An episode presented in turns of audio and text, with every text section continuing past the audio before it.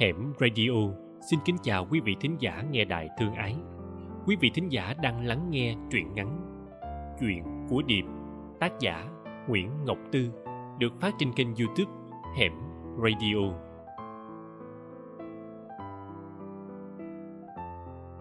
Chuyện của Điệp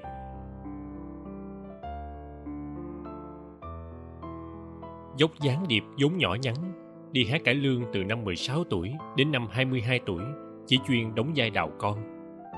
Điệp coi kiến tự nhận xét. Tại tướng em nhỏ, chứ cái mặt em già. Lên sân khấu, với giọng ca lạnh lót, trong suốt, lại thấy Điệp non tơ. Hồi mới vô đoàn, đạo diễn kim trưởng đoàn có dò có cẳng Điệp xong, giao cho vai Nghi Xuân trong tuồng Phạm Công Cúc qua. Lúc đó kép Linh Long thủ vai tấn lực. Sáu năm rồi, mấy vai diễn của Linh Long bây giờ Điệp toàn kêu bằng cha, cha. Thấy buồn lắm. Điệp về nhà ở dàm cõi xước nằm đông đưa trên võng, than. Chắc con bỏ nghề quá à. diễn vai con nít hoài chán lắm ngoại à. Ông ngoại Điệp già, bà ngoại cũng già. Ông ngoại nói, diễn con nít thì cũng hay. Con coi, thiếu giai nghi xuân bị gì ghẻ đánh đập bị bắt đi chăn dịch tụi con nít đâu còn thấy vui giai trẻ nít thì mình hát dành cho trẻ nít. Ngoại định nói nữa, thì đã thấy điệp ngoẹo đầu ngủ say trên võng. Bà ngoại chổng mông thổi cái mẻ ung phù phù quạt khói bay mù căn nhà nhỏ. Điệp sống với ngoại ngay từ lúc lọt lòng. Mười tuổi, cha điệp đi không thấy quay trở về. Bên nội điệp cũng nhiều khi bắn tin qua chuyện của cha, điệp làm lơ, không thèm biết. Điệp 12 tuổi, má điệp cũng bỏ đi làm ăn nghe nói là buôn chuyến trên tàu đò khánh hội. Rồi má lấy chồng, điệp đi học. Lớp 1 thầy nam dạy ở trường. Về nhà ngoại gò tay cho điệp viết chữ a, b. Có bữa điệp nghe mồ hôi từ ngực ngoại ướt đẫm lưng mình. Vậy là điệp nghe thương ngoại. Bà ngoại không dạy điệp học chữ, nhưng dạy nhiều thứ khác ở đời. Biết điệp thích ăn tép, bao nhiêu tép bạc, tép đất đặt đó ở dưới sông đều dành cho điệp. Ngoại bồi dưỡng dữ lắm, nhưng điệp không lớn nổi. Da thịt cứ nóng hôi hổi, làm sao mà lớn? Có lần ngoại hỏi bày nhớ má hồn điệp hồn nhiên, không nhớ đâu ngoại, má thương chồng má hơn thương ngoại, thương con. Điệp thấy ngoại rớt nước mắt. Từ đó về sau, điệp luôn nói nhớ má nhớ má quá. Má lâu lâu mới về một lần có khi về có bầu, có khi về ẩm em bé. Điệp đi đoàn, ít gặp má. Thôi, không nhắc má nữa. Điệp thờ ơ, coi như đó là một cách hành hạ má vậy. Nghĩ cũng lạ, ở đời tưởng đâu người ta chửi mắng, sâu xé nhau là mất tình, lợt lạc nhau cũng có tình gì đâu. Sống với ngoại điệp có thói quen thức sớm uống trà. Diễn khuya cỡ nào, nghe gà gáy te te là điệp thức nấu sôi ấm nước, ngồi thu lưu ở một góc nào đó, có gió, pha trà uống chơi. Trà điệp uống đừng ai dại dột nếm thử. Trời ơi, nó đắng le lưỡi luôn. Điệp giải thích cái mặt điệp già cũng tại vì uống trà. Vừa uống vừa suy nghĩ. Mười tuổi, thức theo ông ngoại hít hà ly trà nóng. Điệp học ông cái nết trầm ngâm. Uống trà không phải ực một hơi mà nhấm nháp từng ngụm thời gian chờ trời sáng điệp suy nghĩ về 10 năm đời mình rồi 15 năm đời mình. Bây giờ là 22 năm. Điệp mê hát đi hát ngoại không cản. Ngoại dạy con muốn diễn hay á, thì phải sống nhân ngãi trước cây đã. Mình sống có tình đóng vai nào cũng dễ đó con à. Ngoại già nên ngoại nói câu này thấm thía quá. Điệp lon ton đi đoàn một đoàn cải lương tỉnh lẻ. Đạo chính của đoàn thay đổi hoài. Vậy mà vai con nít của điệp không ai thèm bon chen. Tuồng bây giờ, ông soạn giả hay khai thác lỡ lầm, tan tác rồi sum hợp đoàn viên nên nhiều vai con nít. Coi như bèo mây hợp lại có sẵn một đứa con nít cũng hạnh phúc lắm. Thêm nữa, giải quyết chuyện mẹ chồng nàng dâu không gì bằng một con bé dễ thương kêu nội nội. Điệp tính sau này không còn diễn được đào con, điệp sẽ về nhà, lấy chồng, hát đưa con ngủ. Mà sợ dứt không ra cái nghiệp cầm ca này. Có một bữa, đoàn hát ở kinh thợ mây điệp theo thói quen ngồi nhâm nhi ly trà nóng, ngẫm về 17 năm cuộc đời mình, thì gặp một người con gái xanh xao, ẩm một đứa nhỏ vào trạm. Cô ta sợ từng tấm màn nhung, từng tấm dáng ghép làm sàn diễn, khóc trấm rứt đó là cô đào hồng lý đã bỏ đi hơn một năm. Lý ngồi bên cạnh điệp, thản nhiên uống trà. Lý uống ngon lành như thể đắng cay của cuộc đời quen rồi. Lý không nói, chỉ cười. Rồi không cười, chỉ khóc. Rồi không khóc, chỉ nói. Điệp cho chị gửi thằng nhỏ. Chị đi tiệm mua cho nó hộp sữa. Lý đi nhanh quá. Điệp quên nói chừng này tiệm có mở cửa đâu mà mua điệp uống hết ba ấm trà, chờ hoài không thấy lý quay lại. Đứa nhỏ khóc ngoặt ngoẹo cả đoàn thức dậy, kết luận vậy là hồng lý bỏ con rồi. Bỏ cho ai? Sao mà bỏ kỳ quá vậy? Đám đàn ông không ai dám nhận nuôi, sợ người ta đồn đại là con rơi của mình. Đám phụ nữ cũng không nuôi, bởi nuôi làm sao phát triển nghề nghiệp được. Khán giả mà biết con nhỏ đóng vai dương quý phi này, hồi chiều bồng nèo nẹo đứa nhỏ thì chết diễn ai thèm coi. Điệp ôm đứa nhỏ mềm xèo trong tay, kêu lên, thôi, để em nuôi. Điệp làm má bé bơ, má 17 tuổi, cái tướng còn nhỏ hơn cái tuổi. Điệp tính sau này có chồng làm khai sinh lại. Nói ông ngoại nghĩ ra cái tên hay hay, vui vui, để đặt lại cho nó. Chứ để cái tên bơ nghĩa là bơ dơ, nghe buồn lắm điệp đem nó về nhờ bà ngoại nuôi tiếp. Ông bà ngoại không la rầy mà còn vui. Bé bơ hơi lớn, điệp có khi dắt theo đoàn. Bơ lớn nhanh, chắc nịch mạnh cùi cùi. Điệp bồng bơ như con mèo tha con chuột. Ngại nhất là lúc bé bơ tập nói, thấy ai đi ngang cũng kêu ba, làm nhiều anh mắc cỡ muốn chết.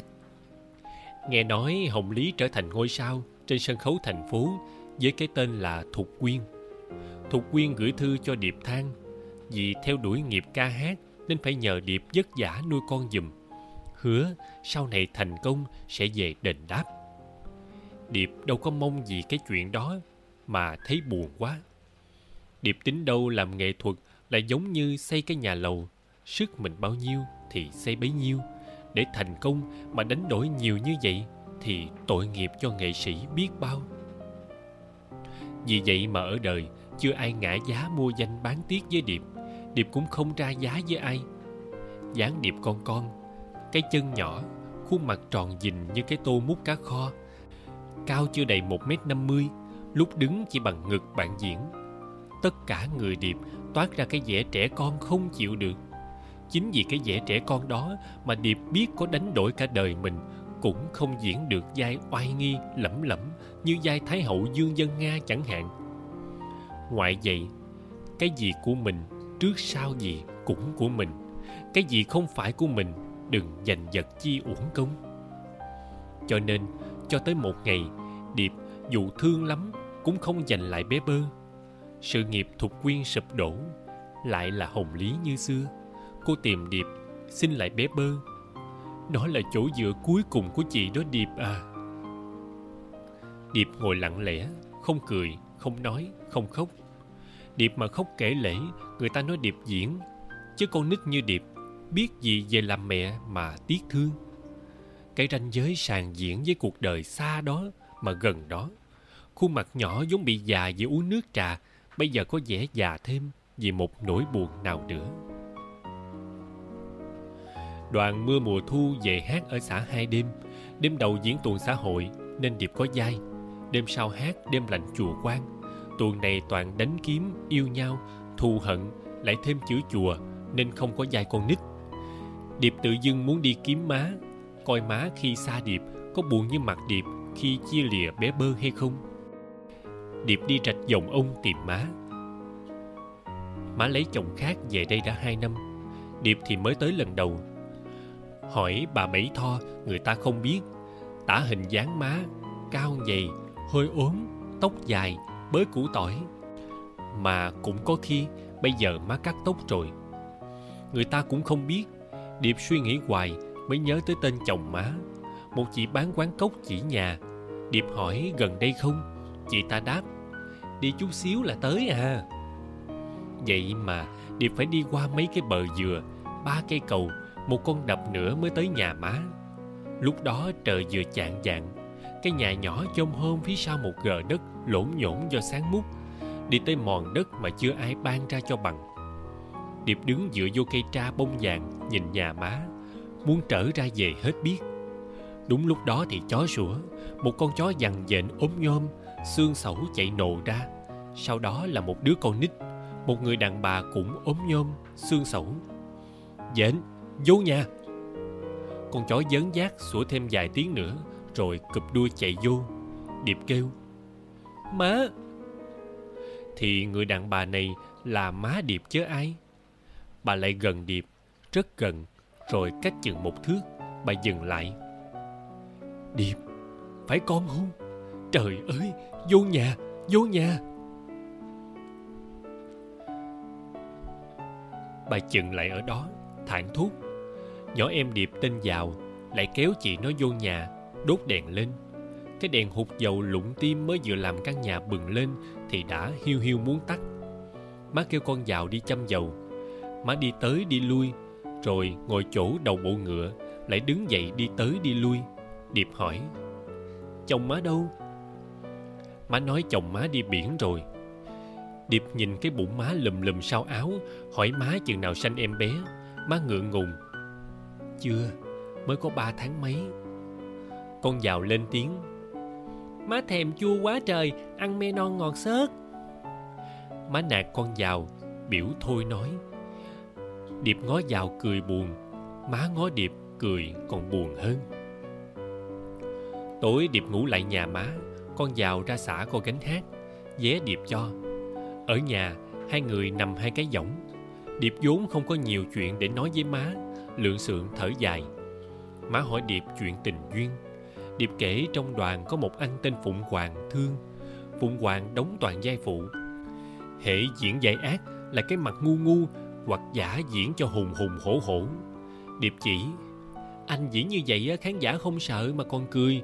Đâu phải người ta ác là cái mặt như vậy. Có nhiều người ác ở ngoài đời mà cái mặt tươi rói, anh thấy không? Hoàng nghe theo. Vậy sao diễn khác, ai cũng khen là có tiến bộ, nhập vai có chiều sâu hoàng biết ơn điệp lắm. Thêm một chút nể trọng, từ từ ngỏ lời thương. Bữa đó điệp kêu, nếu anh thương tôi thiệt lòng á, tối nay diễn xong, lúc khán giả chưa kịp về, chưa hạ màn, anh nói rõ ràng là anh thương tôi nghe. Điệp cắt cớ chọc chơi, chứ ai đứng giữa chỗ đông người mà nói tiếng yêu leo lẻo như hoàng hứa cái rụp. Tối đó, kép chánh linh long đi thăm người yêu đón đò về không kịp phụng hoàng diễn thay đóng vai cũng tên hoàng. Hoàng diễn mùi hơn cả linh long, khán giả mê quá, vỗ tay trần trần. Điệp hát vai con của hoàng, đêm ấy hát tuồng, tình yêu đâu phải trò chơi. Hoàng không nói được cái câu thề hẹn, điệp cũng biết trước vậy nên không buồn. Ngoại dạy con phải biết tha thứ hết thảy mọi người, má à. Điệp kể xong, kết luận. Chờ tới con giàu về điệp mới đi ngủ. Giàu rủ, chế hai ngủ chung với em một đêm nghe. Ngủ chung với con giàu tức là ngủ chung với má. Giàu nằm giữa, điệp với má nằm hai bên. Giàu hỏi, bữa hổm em nghe trên đài hậu giang ca bài, đêm qua em mơ gặp bác hồ, hay dễ sợ, có phải chế ca không điệp cười, lắc đầu với nghệ sĩ nhiều người tên điệp lắm. Hồng điệp nè, trúc điệp nè nói tóm lại là đâu phải chế. Nó lại nói, hồi hôm này chế đóng vai gì? Điệp trả lời vai con nít. Dạo à ra như tìm thấy chân lý trong cái mùng nhỏ này. À hèn chi em nhìn không ra chế, chứ nhỏ xíu hà, mà công nhận con nhỏ trong tuồng thấy thương thiệt. Má kêu vào ngủ, rồi má cũng làm như ngủ. Điệp biết người ta ngủ là xoải tay chân thư thả má thức mà chân mình khổ vậy, làm chi hả má?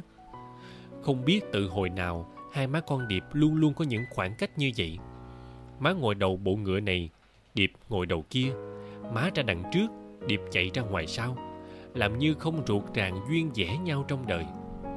Ngoại nói Ngoại cũng dạy má biết tha thứ cho hết thảy, Nhưng má không dễ dạy như Điệp.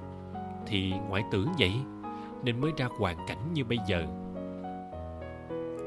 Má giận ba, Nên thấy ai hơi giống ba là má cưới Cưới mà không yêu thương gì người ta. Vì vậy mà từ bấy đến nay, Má đã chấp giá ba người chồng. Vì vậy mà má thấy Điệp là má khổ sở như nhìn lại bốn người phụ bạc năm xưa. Má tránh điệp triết rồi, điệp cũng lợt lạc với má.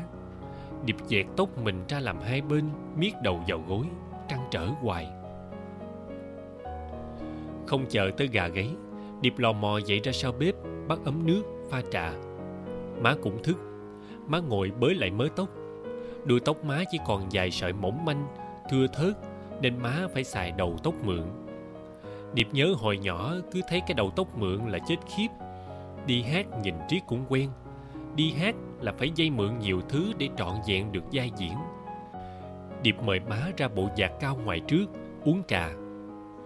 Từ chỗ này ngó ra sông, nếu không dướng cái bờ đất điệp có thể thấy những chiếc xuồng đi chợ sớm chảy qua. Bây giờ, chỉ nghe gió từ ngoài kinh trần trần rượt đuổi nhau qua đám dừa nước thốc vào mái lá phần phật. Điệp lên tiếng, má à năm nay má bao nhiêu rồi? Ờ má già rồi. Má già rồi, má ráng thương chồng má đi. Má lặng lẽ cười cười buồn bã. Má thở dài thở dài, tự như có điều gì muốn nói con trả bé bơ lại cho người ta rồi má à. Bây giờ con buồn biết bao nhiêu. Hồi má quyết định bỏ con lại cho ngoại. Má, có buồn như con bây giờ không? Đáp lại điệp, chỉ là những tiếng thở dài. Hồi lâu má hỏi, ngoại dạy con tha thứ cho người ta, mà con có tha thứ cho má không? Điệp im lặng. Có những chuyện chắc má biết tại má hỏi vậy thôi. Chứ điệp lặn lội vô đây đâu phải để nói với má vài câu linh lãng như nước địa.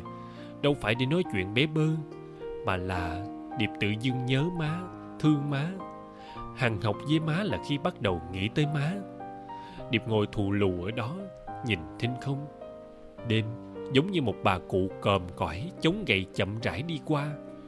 Nghĩ ngoại biết điệp tới gặp má như vậy, ngoại vui biết bao nhiêu. Điệp kêu má à sáng nay má kêu con vào theo con ra đoàn. Mấy bộ đồ của bé bơ còn nguyên một giỏ y thinh. Con gửi nó đem về cho má. Mai mốt má sanh cho em bé mặc nghe má.